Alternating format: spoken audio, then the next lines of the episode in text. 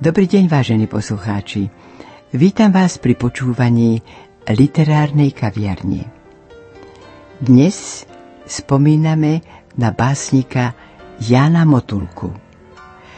Jan Motulko sa narodil 12. januára 1920 v Malej Lodine, okres Košice. Tohto roku, teda v roku 2015, si pripomíname 95. výročie básnikovho narodenia.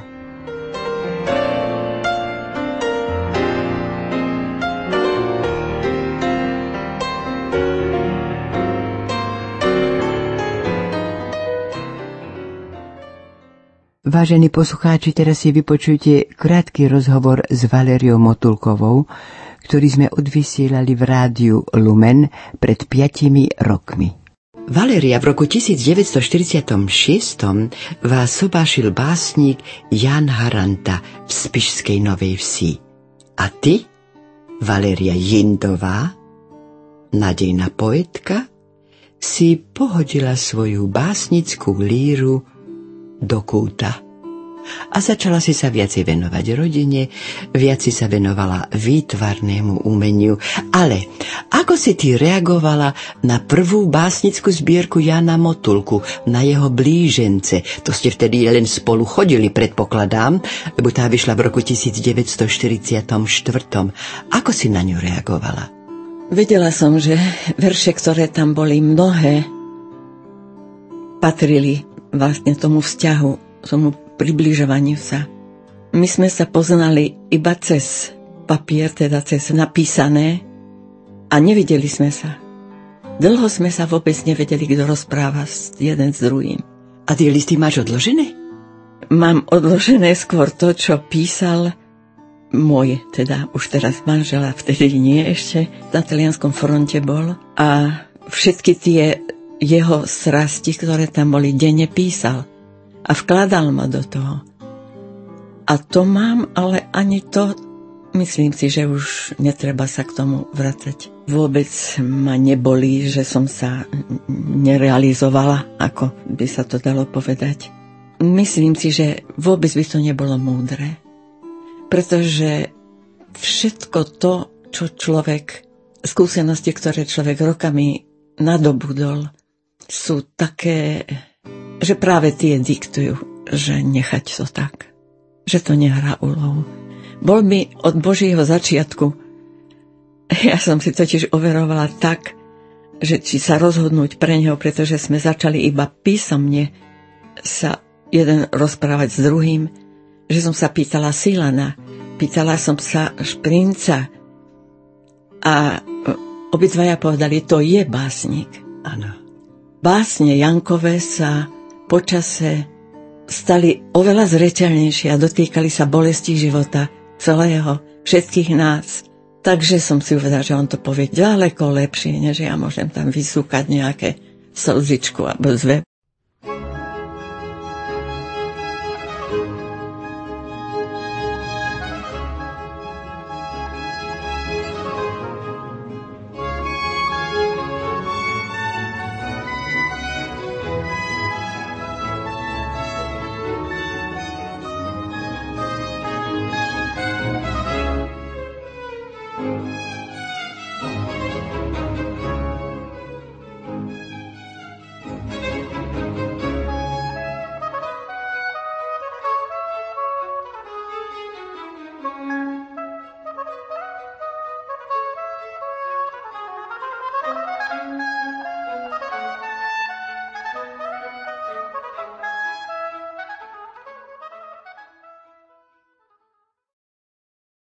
Vítam v štúdiu Bratislavského rádia Lumen Teodora Klišku, Ďakujem básnika, prekladateľa, šéf-redaktora dvojtýždenníka Kultúra.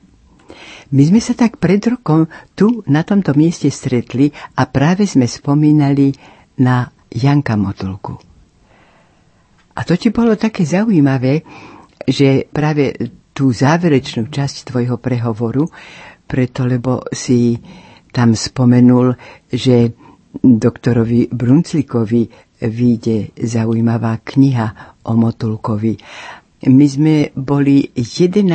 novembra na kongrese Piráti krásy a tam nám pán Brunclík osobne odovzdal toto dielo. Veľmi sa mi Brunclík páči v tom, že to, čo napísal, odporúča ďalším bádateľom motulkovej poézie tak, aby sa ho iba vychádzali. Je iba samozrejmosťou, že veľkým ľuďom sa venujú aj literárni veci, literárni historici, takže iba treba privítať prvú monografiu o takom veľkom básnikovi a osobnosti, ako bol básnik Motulko, pretože patrí naozaj do toho hviezdneho radu tej najstaršej generácie duchovných básnikov, ktorí obohatili kultúru nášho národa a je našou povinnosťou a hlavne mladej generácie, ku ktorej práve docent Brunclík patrí, venovať sa a osviežovať e, novým generáciám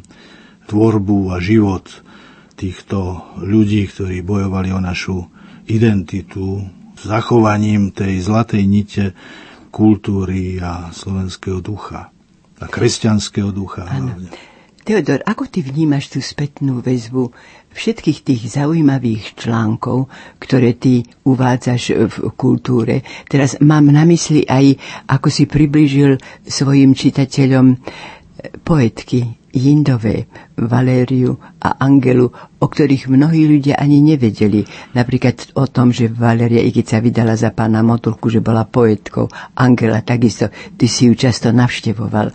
A bol to vzácny človek, pretože ona udržiavala kontakty aj s tými básnikmi, pirátmi krásy však. No ja som mal to šťastie, že som zažil celú túto generáciu ktorú som spomínal že už ako mladý básnik, ako autor som vyhľadával vlastne tvorivých ľudí, ktorí mi boli duchovne blízki a tou semantikou svojej tvorby a orientáciou, takže u Motulkovcov som bol pred štvrtstoročním, ano. kedy som e, sa pokúšal obnovovať e, svetovojtežský plámeň, ktorý, práv, ktorého redaktorom kedysi v 40. rokoch bol práve Jan Motulko a kde vyrástli mnohí veľkí e, básnici slovenskí.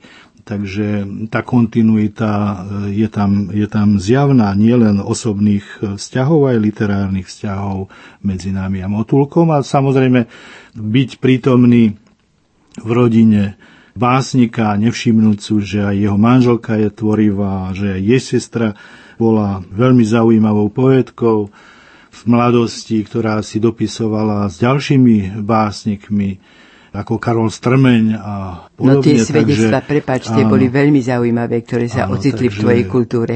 Takže vlastne to všetko akoby pekne zapadalo do seba a aj mne samému pomáhalo v orientácii, kam ďalej, kam smerovať vlastne Slovensku duchovnú A prepač, ešte jednu krásnu dvojstránku si pripravil v kultúre, e, ktorej autorom bol Aloš Stankovský. A to bolo tiež veľmi zaujímavé, lebo tam sú i fotografie. Teraz nepamätám, to boli tvoje fotografie? Nie, nie, nie, to boli motulkovské fotografie ano, ano. a práve k, k jeho jubileu vlastne priateľ, básnik Aloš Stankovský, ktorého meno je úplne neznáme a pritom je to naozaj veľká osobnosť e, slovenskej literatúry už je, tiež len svojou redaktorskou prácou patrí do slovenskej kultúry. Veľmi významne zasiahol ako redaktor Novej práce, ktorý bol výnimočný časopis formujúci, vlastne nadvedzujúci možno až na ten plameň a v inej rovine už potom starších e, autorov pomáhal rozvíjať a dávať ten literárny priestor, publikačný priestor mnohým básnikom, ktorý keby nenastal tá ruptúra dejín na 48. rok, tak by určite bol inak. boli inak Tvoril tvorili, alebo neskončili v emigrácii, alebo ano. sa nemuseli nejako svojím spôsobom vysporadúvať vlastne s tou politickou zmenou, ktorá nastala. A prečo si my sme v Lumene, vďaka tebe, to bolo na tvoj podnet, ty mi často tak pomáhaš tým svojim časopisom, to musím zdôrazniť našim poslucháčom, že sme vysielali reláciu o Stankovskom. Ale to je také zrniečko, vlastne to sa ti stratí. To si možno vypočujú jeho deti, ale to je všetko málo.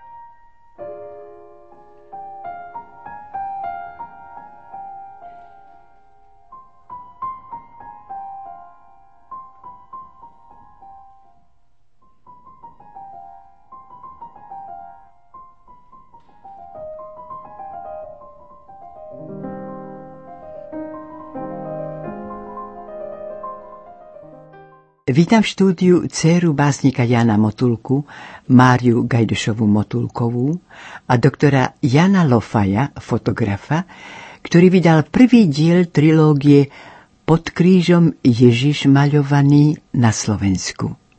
Vítajte. V podstate to, čo som u Mári objavila a čo som držala v rukách, ten skvost, je niečo tak mimoriadné, že som veľmi šťastná, že ste sa priatelili s básnikom Janom Motulkom a keď mi Mária nedávno spomínala, ako Motulko, ako sa pozeral na tie fotografie vašich krížov a povedal, ja už, Janko, nepíšem. Bola by som zvedavá, aká bola vaša vnútorná reakcia. Ako ste toto prijali? Mysleli ste si, že vaše priateľstvo to preklenie, alebo že ten motulko niečo napíše? Tam sám som sa sebe čudoval, že som bol taký vytrvalý a, a, a možno až dobiezavý, že som sa nezdal. Lebo ja keď som robil túto knihu, ja som to roky fotografoval. A keď som chystal knihu, tak chcel som, chcel som tam mať básne od dvoch autorov. Od Mikuláša Kasardu, to je môj bývalý učiteľ zo strednej školy, ano. a od Jana Motulku.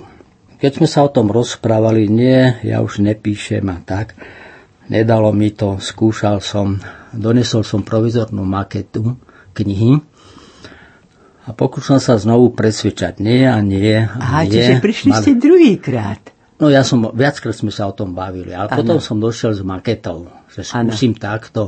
Predsa keď uvidí, či len nada, čo sa nenechá nahovoriť. Nie a nie, tak potom ešte mi to nedal pokoj. Dobre, skúsim, nechám to tu, uvidíš, ak chceš, pozrieš sa, uvidíš, či predsa len niečo. No a potom bol taký, ja neviem, či šok, či príjemné prekvapenie, keď sa ukázalo, že predsa len áno, napísal.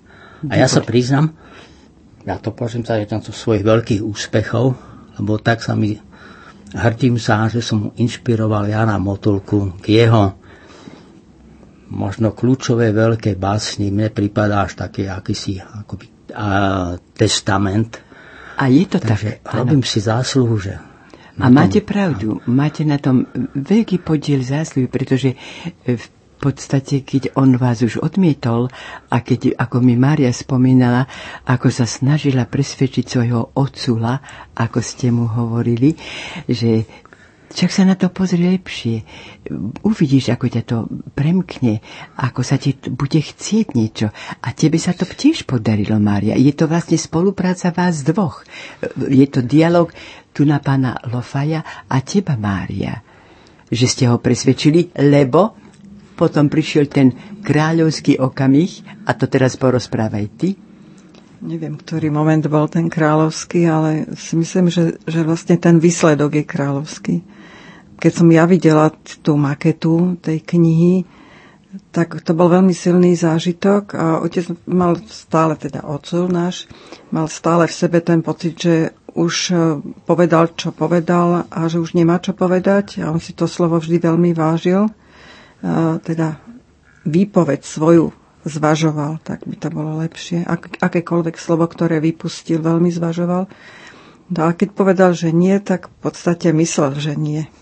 A ja som mu vtedy hovorila, pozri sa, však to je taká nádhera, len si to prelistuj, len, len pozeraj. Že... Tak on vedel, že to je krásne, ale toho tlačilo, že niečo má on urobiť. No a vlastne tým, že to ostalo tam, u nás na stole, tak mal ten čas, nebol nutený nejak, e, že do zajtra alebo za týždeň a vlastne e, sme si všimli, že sa odmlčal, to bola vždycky jeho tvorba, aj keď písal niekomu nejaký dôležitejší list alebo niečo chcel vypovedať, tak vlastne s ním nebola komunikácia. On sa tak stiahol do seba, niekde si niečo popísal na papierik rukou, potom prepisoval nástroje a tu to bolo vidno, že nad niečím rozmýšľal. Mama hovorí, není s ním reč. A že hovorím, tak ho nechaj. No a potom vlastne ak si dobre pamätám, ste boli práve vy na návšteve. Máš Pani Kostolánska a Hilda Michalíková prišli na návštevu a on tak slavnostne sa tam začal šúchať, kde si po mm-hmm. hovorí, no niečo pre vás mám. A myslím si, že to bol taký úžasný moment pre nás všetkých, že sme sa nezmohli absolútne na slovo, keď hovoril, no tak toto som napísal, pozeral som si tie fotografie, dlho som nad tým rozmýšľal a jediné, čo mi z toho vyšlo, že Boh je láska.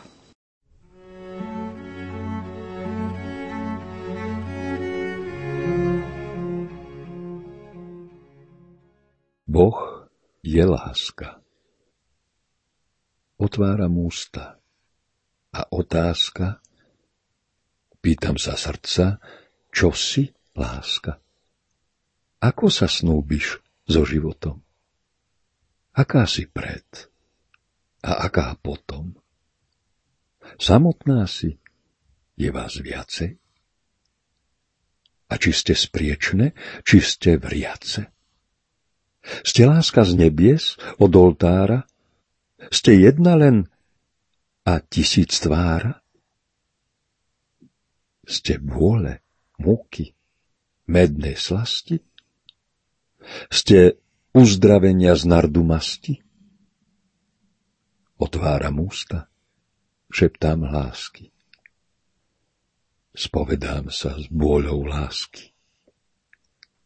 Láska má tisíc tvári. Je pečať na oltári obetného bôľu. Láska je na kríž ruky, život i smrť spolu. Láska je výkrik časom, ja som to. Ja som. Ja som. Láska má tisíc tvári. Láske sa v bôli zdarí. Láska je amor dei, chodníček v beznádeji. Láska sú Božie rany, život obetovaný. Láska má tisíc tvári a ešte dačo vyše.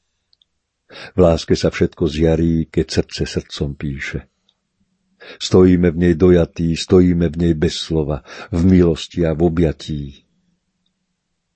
Láska, láskou, obnova.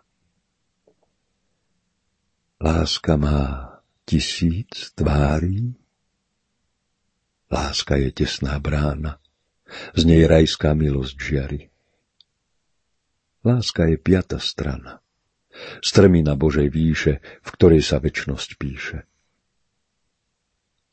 Láska je tesná brána, krvou i trním draná výkrik nebesiam. Láska je tesná brána uprostred lásky drám. Láska je Boží chrám. Láska sú útočištia. Láska sú päť rán Krista. Tak staň sa, čo sa stane. Láska je z mŕtvych vstanie. Aleluja.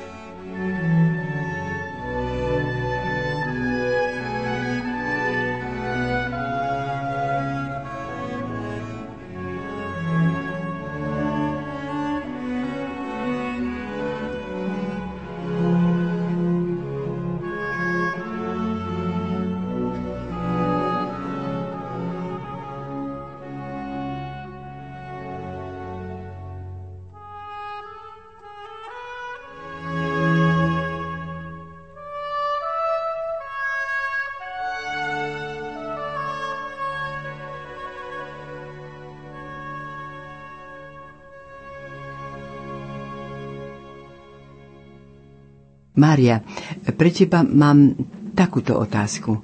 Ja sa veľmi dobre pamätám, keď Milan Milo bol kameraman, s ktorým som často pracovala v televízii. A veľmi ma prekvapil, ako on poňal, dá sa povedať, tú životopisnú sekvenciu o Motulkovi.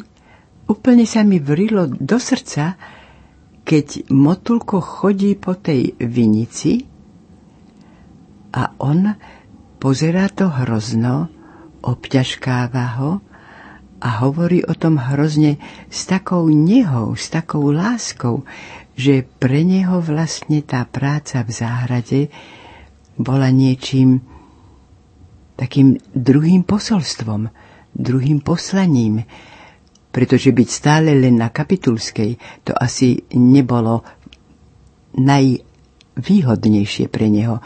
Denodene tam s mamou chodili, pravda? V podstate som sa pristahovala do Devína, ano? lebo sme nemali kde bývať a tam sme kúpili jeden starý, veľmi zanedbaný dom so záhradou a hneď sme mali malé deti, takže keď sa rodičia presťahovali do Bratislavy z Trnavy, tak vlastne bolo také prirodzené, že mi prišli pomôcť. Ozaj to boli také polné podmienky, e, zo začiatku bez vody, bez techniky pračky a tak. A v tej záhrade e, sme tomu veľmi nerozumeli. No, otec tiež e, síce vyrastol na dedine, ale bol intelektuál, ktorý nepracoval s pôdou, takže on sa učil a objavoval. On veľmi veľa vecí študoval a bol, tam vinohrad, ktorému sme my vôbec nerozumeli. A ako si prebral on potom tú zodpovednosť za ten vinohrad, naštudoval si to a chodil tam rád a videl to aj v očami fotografa, ten, ten priestor, v ktorom bol. Je to vinohrad, ktorý je v kopci z toho kopca je pohľad e, do Rakúska na sútok Dunaja a Moravy, na Devinský hrad. Je to, je to neuveriteľne nádherný kút sveta a vlastne žiadna taká pohľad na civilizáciu. Vlastne z kopca na kopec, ano. na Heinburg a je tam krásne. A myslím si, že v tomto e, ten jeho vnútorný svet, tým, že aj pomáhal, aj teda bol veľmi užitočný pre mňa a pre našu rodinu, tak jeho vnútorný svet sa tam veľmi rozvíjal v tej prírode. On ako predtým veľmi rád chodil do lesa, s mamou chodievali e, na dubovú kôru a na nejaké bylinky a na huby tuto do okolia Bratislavy.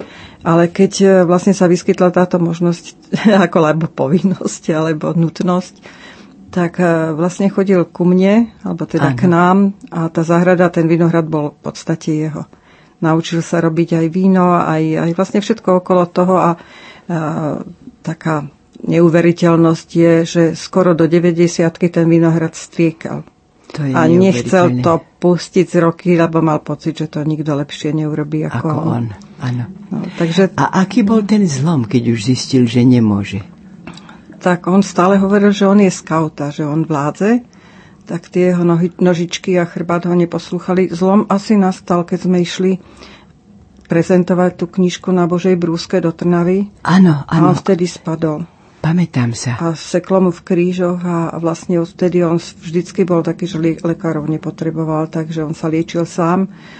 Vtedy tak rozmýšľam už dávnejšie nad tým, že keby sme mu boli keby sme ho boli donútili navštíviť patričného lekára, tak nemusela sa mu tak kriviť chrbtica a tým aj nohy, aj zaťaženie. Takže to bol taký zlomový bod, kedy si uvedomil, že menej vládze. Mm-hmm. Očividne menej vládze. No a e, medzi tým už aj syn chcel prebrať cen, že postrieka ten vinohrad, tak on stále chodil za ním a ukazoval mu, že ešte toto a ešte takto lepšie. No a asi dva roky pred tou 90 tak e, už mi to odovzdával. A ty si pracovala, pokiaľ si vládala. Je mi to jasné. Ani nehovorte slova rozlúčky, ktoré si mi kedysi dávno v telefóne povedala, že už to nechávaš tak. Áno.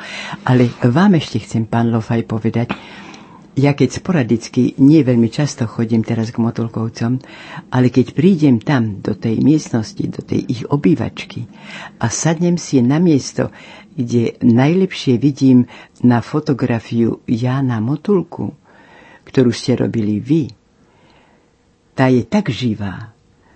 Aj sa pozdravím tomu Motulkovi. Ja som veľmi rada, že ste prišli do štúdia a že sme si aspoň niektoré veci mohli takto priblížiť.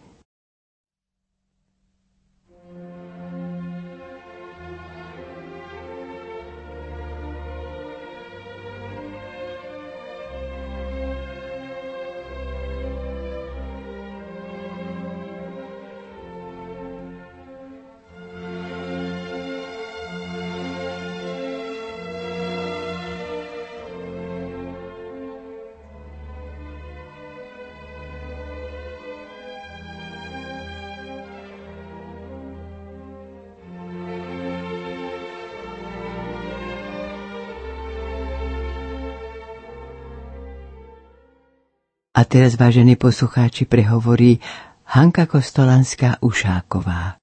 Stretnutie s básnikom Jánom Motulkom to je cesta dlhá, takmer viac ako dve ročia. Keď sa v 90. rokoch uvoľnili hrádze aj pre duchovnú poéziu a jej zamlčovaných a umlčaných básnikov, Pripomínali sme si v rodných Kátlovciach 50. výročie úmrtia Palka Ušáka Olivu, jedného z pirátov krásy a katolíckej moderny. Snažili sme sa ešte vypátrať žijúcich pamätníkov jeho mladosti, ktorí by nám priblížili básnika i jeho tvorbu. Môj kolega v rozhlase, doktor Juraj Kulík, pripravoval k tomuto výročiu umelecko-dokumentárne pásmo ako prvé s takouto tematikou, ktorá oslovovala po dlhých mlčaniach. A tak ma vlastne on priviedol do rodiny Jána Motulku, k jeho manželke Valérii, rodenej Jindovej. Jej meno s dojemnou básenkou som poznala z memoárovej knižky Tak umieral básnik Palo Oliva, ktorú vydali po smrti básnika jeho priatelia, kňazi básnici Mikuláš Šprinc a Janko Silan. A tak sme jedného dňa zazvonili v dome na historickej ulici Kapitulskej v Bratislave. Vystúpili sme po drevených schodoch a zaklopali na dvere. Privítal nás sympatický starší manželský pár s úsmevom a srdečnosťou. A keď sme povedali, po sme prišli, pán domu sa tak nevzdialil, aby nám poskytol nerušený priestor pre rozhovor s jeho Valériou. Nepoznala som tohoto sympatického pána a vôbec som nevedela, že je to básnik dlhé roky umlčovaný. A tak sa nám vlastne otvorili dvere do tohto vzácného súkromia básnika. Recitačná súťaž žiakov základnej školy v Kátlovciach sa rozbiehala v 92. roku. Otcom tejto krásnej myšlienky bol veľa dôstojný pán dekan Ladislav Zajac, ktorý prišiel na našu faru už v dôchodcovskom veku, aby tu vzkriesil pamiatku na Paľka. Na začiatok súťaže som si dovolila pozvať k nám najstarších básnikov katolíckej moderny. Veľa dôstojného pána Svetloslava Vajgla, kniaza básnika a Jana Motulku, básnika s rodinou a samozrejme aj ďalších milovníkov literatúry a poetického slova Stanavského i Bratislavského regiónu. Pri našej recitačnej súťaži sme hovorievali o všeličom, o problémoch, ktoré súťažné rozbiehanie tejto súťaže prinieslo, i o všetkých aktuálnych záležitostiach v literárnom i spoločenskom živote. Bolo málo času. A tak sme raz požiadali aj básnika Jána Mutulku, či môžeme prísť k nemu na takéto hovory.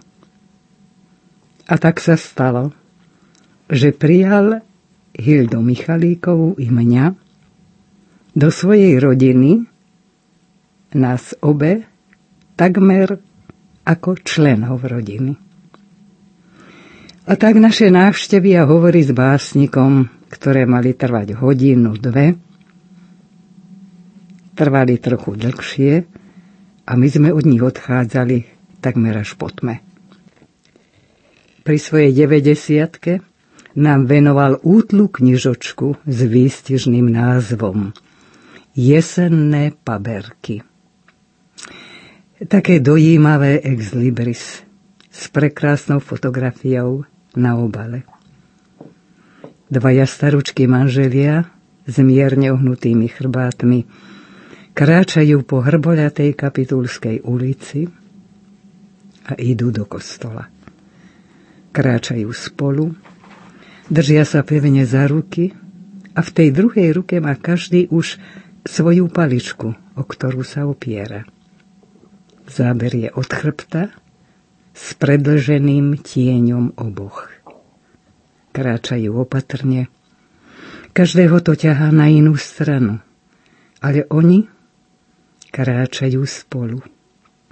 Držia sa pevne za ruky, ako by ich osud nesmel nikdy rozdeliť. A takto som ich stretávala často. Dôstojnejšiu starobu som v živote nestretla. Dojímalo ma to. Pozerala som za nimi, kým som dovidela.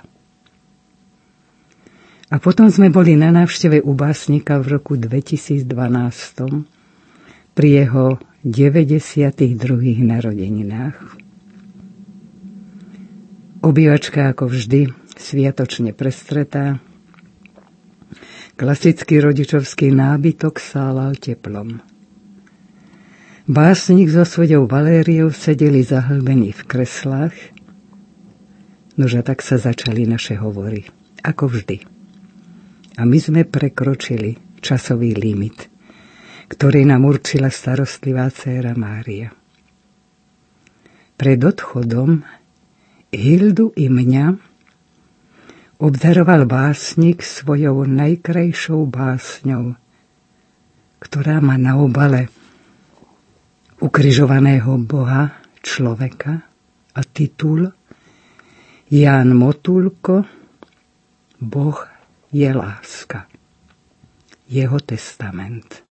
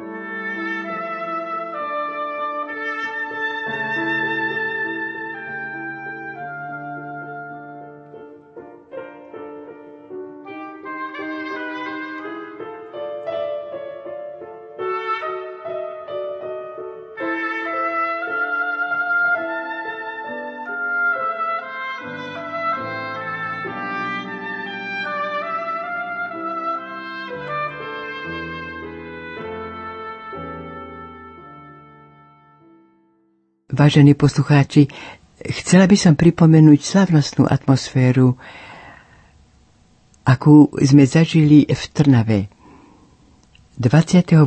februára 2006, keď sa prezentovala Motulková básnická zbierka na Božej brúske.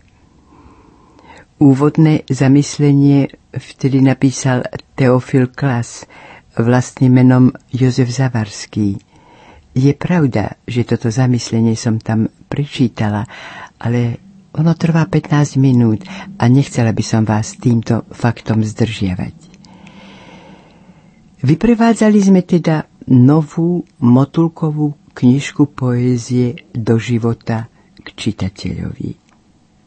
Medzi iným básnik povedal Býva niekde zvykom, novú knižku krstiť. My to nerobíme. Je niekde zvykom pri novej knižke strieľať zátkami šumivého vína, ako na fronte. Ani to nerobíme. My vyprevádzame túto novú knižku v pokornom tichu so štipkou soli. Svetý evangelista Marek nás na to navádza v 9. kapitole v 50. verši svojho evanielia takto. Sol je dobrá, ale ak sol stratí svoju slanosť, čím ju napravíte? Majte v sebe soľ a žite jeden s druhým v pokoji. Najdi si teda Božia brúska svojho čitateľa.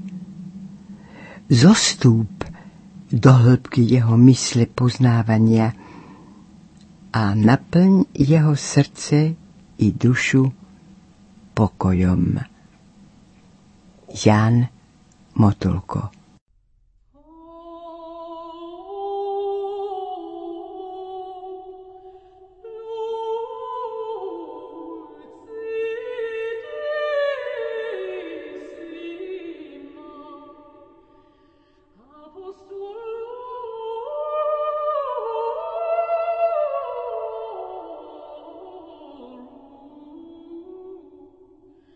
true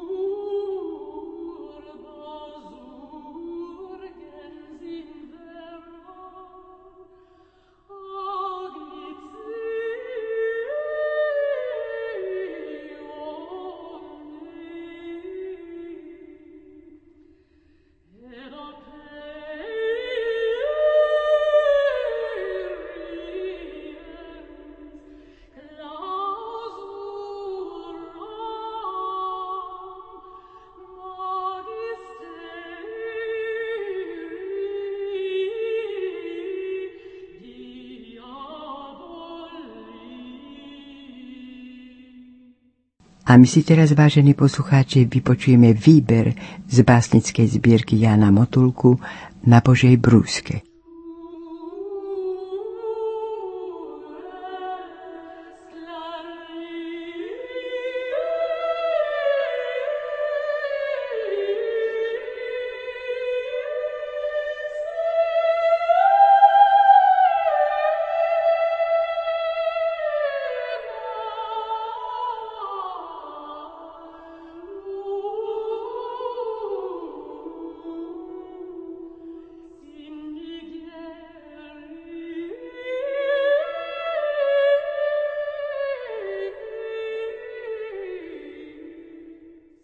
Na Božej brúske. Brúsim si slova. A ty ma, Bože, vybrúsiť môžeš, doslov sa schovať. Viem to, že tu si, keď slová brúsim, široké v úzke na tvojej brúske. Aj keď ma bodá iskra v tej stružke, celkom sa oddám očistnej tuške. Zder ma, hoď z kože, lebo len ja chcem.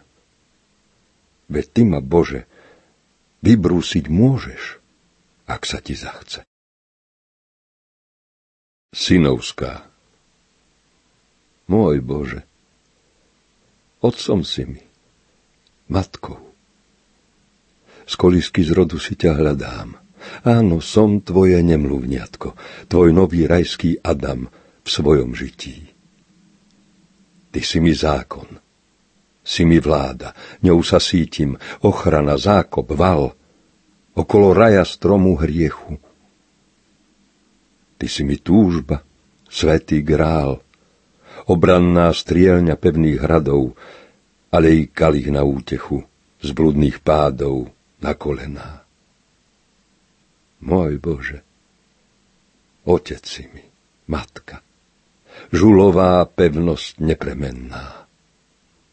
Rúk štvoro si ma hladká, keď mi je tesno v tvojom raji.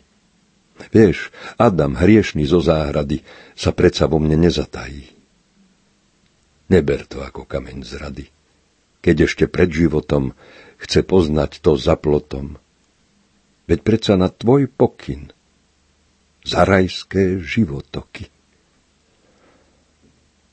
Tvoj Adam som. Len jeden z ľudí pomáhaj pritom nezablúdiť. Jesenné žnivá Keď bolo dávno, semenom pokropená hriadka. Ešte som sa len učil dívať. Cukrová hruška síto sladká, hornácka voda žitím sivá. A keď je teraz, Tá voda zmietla letné bytie a urodila sivé žnivá. Život a oči do dna síte. Učím sa do nich už len skrývať.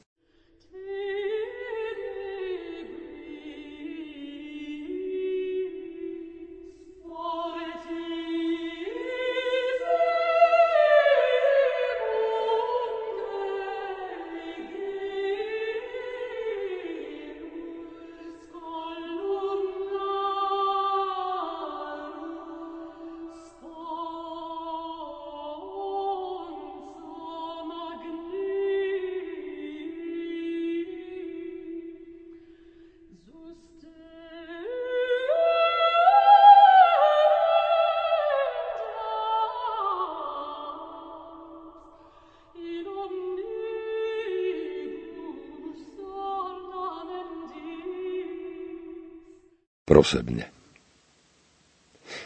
Nasíď ma báseň, keď som už hladný slova. A síď ma zase, keď ma chceš tvrdokovať. Opoj ma báseň, keď budem smedný teba. Dovol mi v hlase potom sa síto nebáť. Návrat z púte Po spánku ostalo trocha živého dymu. Treba ho minúť, kým sa nerozplynie. To v noci som piekol zemiaky na víne večerných predsavzatí na budúci deň. Ráno je už síty, dosnívaný sen. Ráno je návrat z púte, vyklepávam zvyšky dymu z očí, z jazyka jeho chute. Farebné zabudnutie z nového príjmu. A žena pod periny zastiela zimu z podzývajúcich oblokov. Drost z vtáčieho hrozna jej prikyvuje bobulkami roztrúsenými po trotoári. Možno sa už zjarí, ale mňa chytá zima za srdce. Lebo deň duje z dola nahor, s nocou sa pretína ostrým prstom skúša rydlo. A táto včasná hodina, myslím si nesmelo, vyrýva novú vrázku. Vyrýva mi ju na čelo, aj do môjho zhrbeného života. Agar, vzývam ťa, púšť, žiadostivý Abram púšť pieskovité lono Sarají, púšť neúrodné telo, púšť beznádej hviezdnych okien, púšť neschodné cesty k živoživej studienke.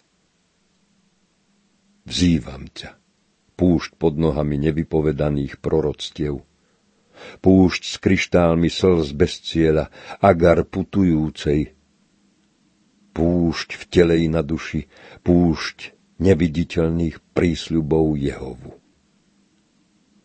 Vzývam ťa, púšť včera, dnes i nedovidná, púšť vnútorná i zovnútorná v čase nádeje, púšť osýpky na čele z prievodu, ktorý kráča k obzoru a slnko nevychodí Púšť ešte neprečítaná kniha DNA, krvotvorby počatia.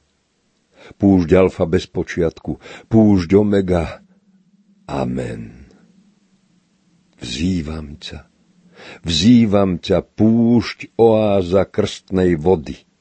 Vzývam ťa, Modlím sa k Tebe, amen, amen, Jehova, oáza úrodnosti, vzývam ťa zelená nádej datľových paliem, oblaž blaženou ťarchavosťou, agar, zem.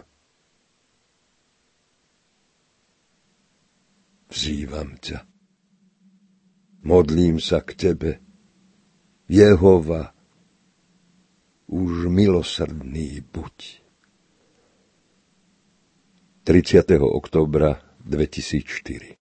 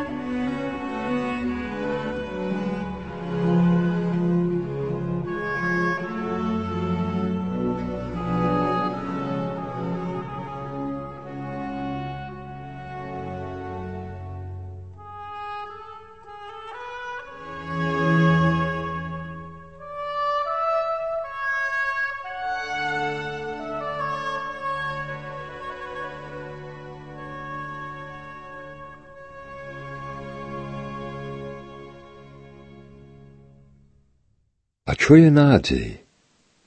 Kde je? Nádej je pohár bez dna. Nikdy sa nedoleje. Nádej je teplo hniezda. Nádej je slovo vďačné. Krčiaštek ešte v hline. Vojna, čo má skôr fine, ako sa vôbec začne. 8. mája 2005 Tiene Byť starý. Čo to znamená? Byť či nebyť? Stúhnutá magma zajtra pramenná? Byť či nebyť? Vápenec? V sebe sám syčať, vrieť a páliť? Byť či nebyť? Tieň i pomník skaly byť vzduch i mráz, byť sama voda, byť čas, byť dnes, celkom sa smrti oddať, byť okom do komnaty zajtra. Byť. Byť záhradou i plotom. Byť všade i nikde, v istote i prelude a byť i potom, keď už bolo. I keď už nebude. Perpetuum mobile. Niečo jak plameň. A voda. Neuhne sa i sa poddá. Niečo veselo i krátko. Gilgameš. I nebožiatko niečo tajomne a snivo. Život, smrť. A smrť a život. Teda večnosť. Sine fine.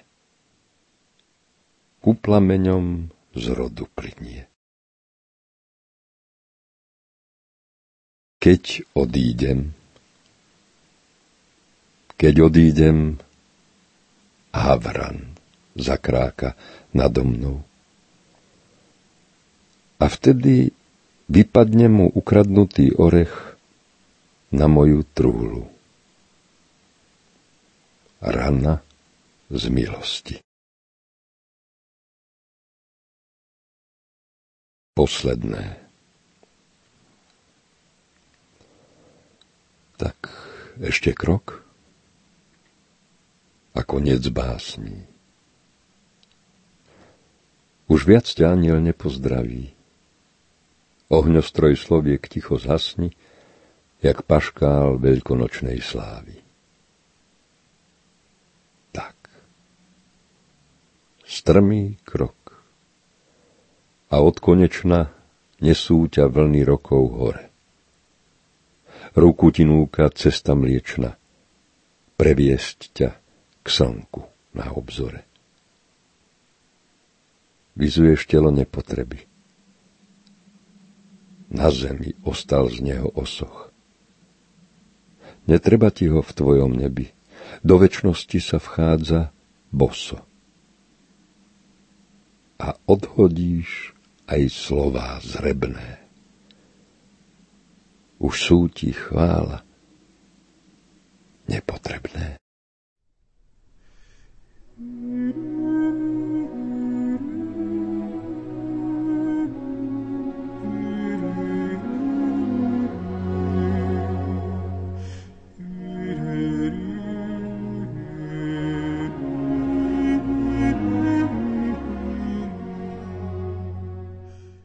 Vážení poslucháči, naša relácia sa chýli ku koncu.